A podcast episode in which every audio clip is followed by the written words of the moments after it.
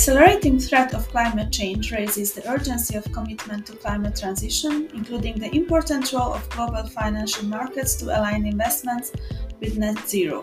Jon Duncan, CEO of Asteria, explains why finance and investment play a central role in the climate transition.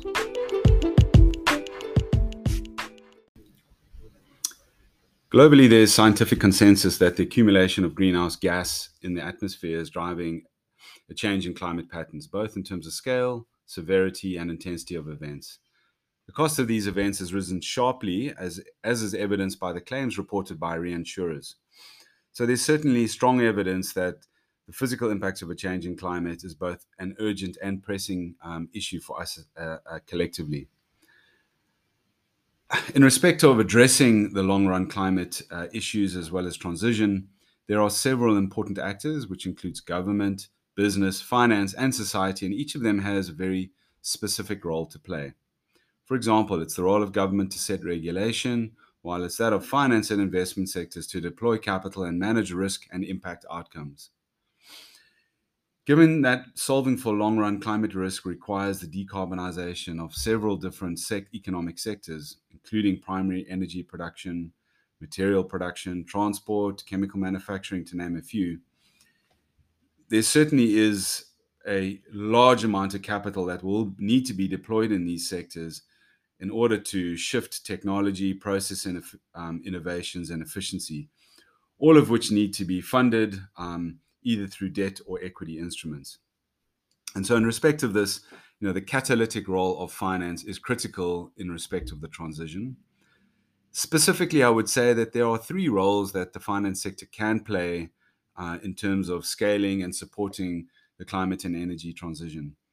The first is um, to really manage for downside climate risk, uh, which is really understanding the extent to which the physical impacts of a changing climate can impact the viability of an asset and or understand the extent to which an asset may or may not become stranded. And here I would say the finance sector has done well through the development of the task force on climate related disclosures. Um, it's an important m- milestone.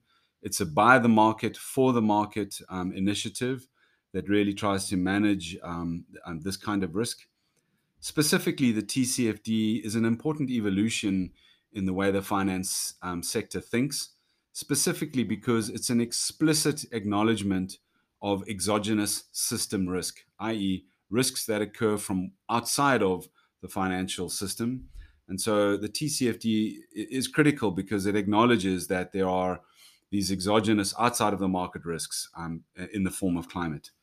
So, you know, managing for uh, downside risk is an important role that um, the finance sector can play.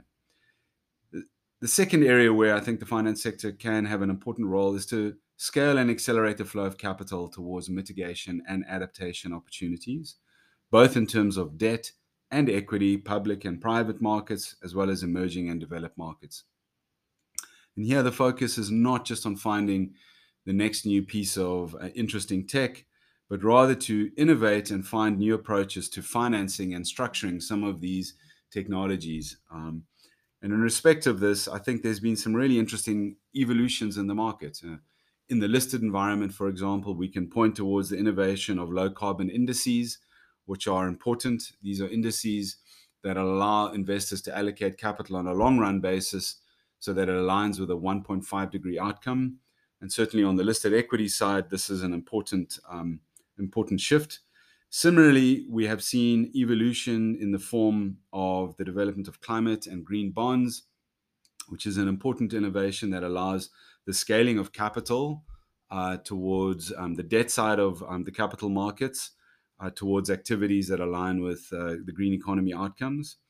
And then lastly, I would point towards blended finance, catalytic capital coming from DFIs or philanthropies that allows the scaling of of, of, of technology that's perhaps pre-commercial.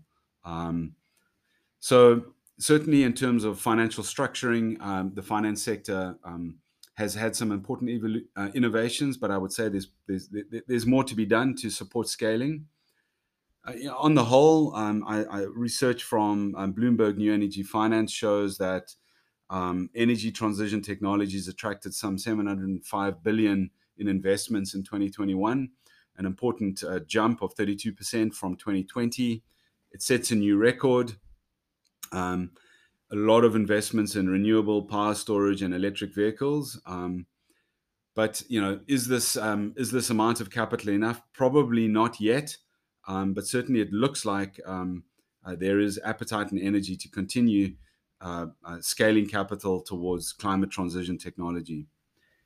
The, the last area that I would say is important for the finance sector, um, um, an important role for them to play, is in the area of championing for government action.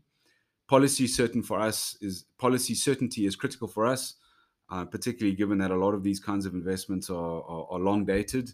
So having visibility on, on future policy is critical, particularly uh, carbon pricing. And then lastly, I would say championing for greater visibility on which government sectors, which which parts of the economy, fossil fuel parts of the economy, receive government subsidies. So, championing for greater visibility and change in these areas is certainly a role that the finance sector can play.